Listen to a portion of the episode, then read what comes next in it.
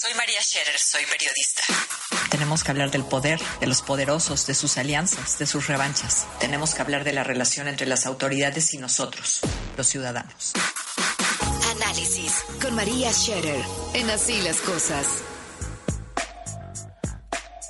Bueno, movió tantito el tablero de la política electoral este año que MC anuncie que retira a sus candidatos a gobernador de Estado de México y Coahuila.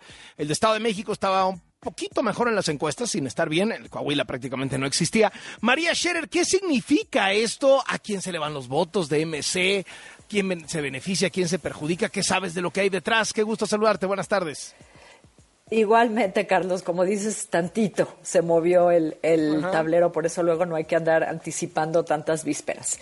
Pero bueno, eh, como se sabe, no habrá candidato a MC, ni en Estado de México ni en Coahuila, este, estados, por cierto, donde siempre ha gobernado el PRI.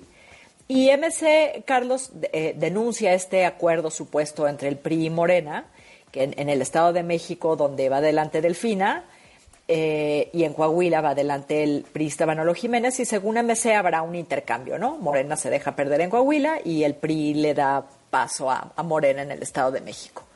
Eh, lo que sostiene MC es, es, verosímil, Carlos, porque pues en Coahuila Morena no formó una alianza con el Verde y el PT eh, por la propia designación de, de Guadiana y se generó una ruptura. Y en el Estado de México, pues la verdad lo que hay hasta ahora son sospechas ¿no? sobre las intenciones del gobernador del, del, Mazo, sobre todo basadas en lo que ha pasado en otros procesos y donde han terminado otros gobernadores, ¿no? Pero no hay nada más que eso hasta ahora. Ahora, del otro lado, eh, pues la alianza va, en teoría, ¿no? Pero en la práctica también suceden cosas, eh, interfieren aspiraciones personales y otras cosas. Por ejemplo, eh, ya sabemos que, que el panista, Enrique Vargas, pues quiere ser líder del Congreso local y para eso buscó el respaldo de Morena. Ahora, en el terreno de la opinión, Carlos, a mí me parece que MC tenía esta, la del retiro, perdida de antemano, ¿no? Se le iba a juzgar durísimo por hacerse a un lado, sí o sí. Y se le va a seguir juzgando a Movimiento Ciudadano a menos que haga estrictamente lo que la alianza quiere. Que se una a la alianza y que se una en los términos de la alianza. Eh, para fortuna de Movimiento Ciudadano, pues creo que en esta, en esta crisis el crítico más vocal fue Alejandro Moreno y eso siempre ayuda. Ahora, demos... Eh, eso eso le ayuda a Movimiento Ciudadano, ¿no? Sí, claro, a Movimiento Ciudadano. Eh, ahora, dando por descontado el argumento de, que se hacen a un lado para no dividir el voto, ¿no? Pues este creo que solo era como para cumplir el requisito y anticiparse a las acusaciones y los señalamientos de los aliancistas. Pero hay otro elemento en esta decisión, Carlos, del cual tú escribiste hace unos días, que es que Juan Cepeda, pues ya no jala como antes. ¿eh? Y en el Estado de México y en Coahuila, eh, MC no pudo construir una candidatura ni sólida ni atractiva. Que le diera mi, mi, punto era, si trajeran 15%, 20% en las encuestas, de loco se bajan, ¿no? Exacto, o, ve a ver en qué términos negocias, ¿no? Ahora, a mí me parece, Carlos, me preguntabas al principio, ¿qué va a pasar con los votos del Movimiento Ciudadano? Pues depende a quién le haces caso, ¿no? Alejandro Moreno dice que le beneficia al PRI, hay que ver si es cierto. La encuesta de reforma dice que, de cada 10 votos, si no recuerdo mal, algo así como 8 se irían a Morena, 2 se irían a, la Alianza. Entonces, pues sí, se abre un poco la, la, ventaja de Morena.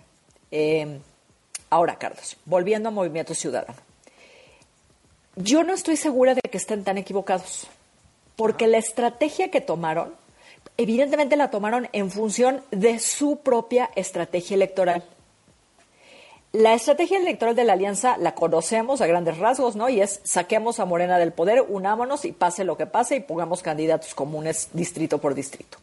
Movimiento Ciudadano tiene, es otro tipo de partido, no es un partido nacional, es muy fuerte en, en ciertas zonas del país, es inexistente prácticamente en otras, en Coahuila, por ejemplo. Entonces, en tanto no son un partido nacional, pues prefieren reorientar sus recursos a aquellos estados donde sí juegan. Por ejemplo, o sea, no tienen mucho que hacer en el Estado de México, como, como bien dices y como se dieron cuenta, menos en Coahuila, pero el año que entra hay elecciones, por ejemplo, en Jalisco. esos esfuerzos destinados, esos recursos destinados a Estado de México y Coahuila, muy probablemente rendirán mucho más y mejor en función de los intereses de ciudadano, eh, de Movimiento Ciudadano en Jalisco. Entonces, por supuesto, políticamente su estrategia tiene costos, pero está planteada a un plazo más largo, Carlos. Y en ese sentido, yo creo que para ellos, ¿no? No estoy hablando del país y de las cosas de las que habla la alianza, ¿no? Para el partido y los intereses del partido tiene todo el sentido y puede ser un acierto. Pues vamos a ver qué pasa, vamos a ver qué pasa. Eso no lo sabemos hasta que llegue el día de las elecciones, ¿no? Todo Exactamente, Carlos. Ya lo estaremos conversando después, en los saldos de la elección. Ya no falta tanto, María. ¿eh? Ya no, no, ya la tenemos encima. Va a haber mucho trabajo este año y el que viene, Carlos. Sin duda. Gracias, María Scherer, comentarista de este programa.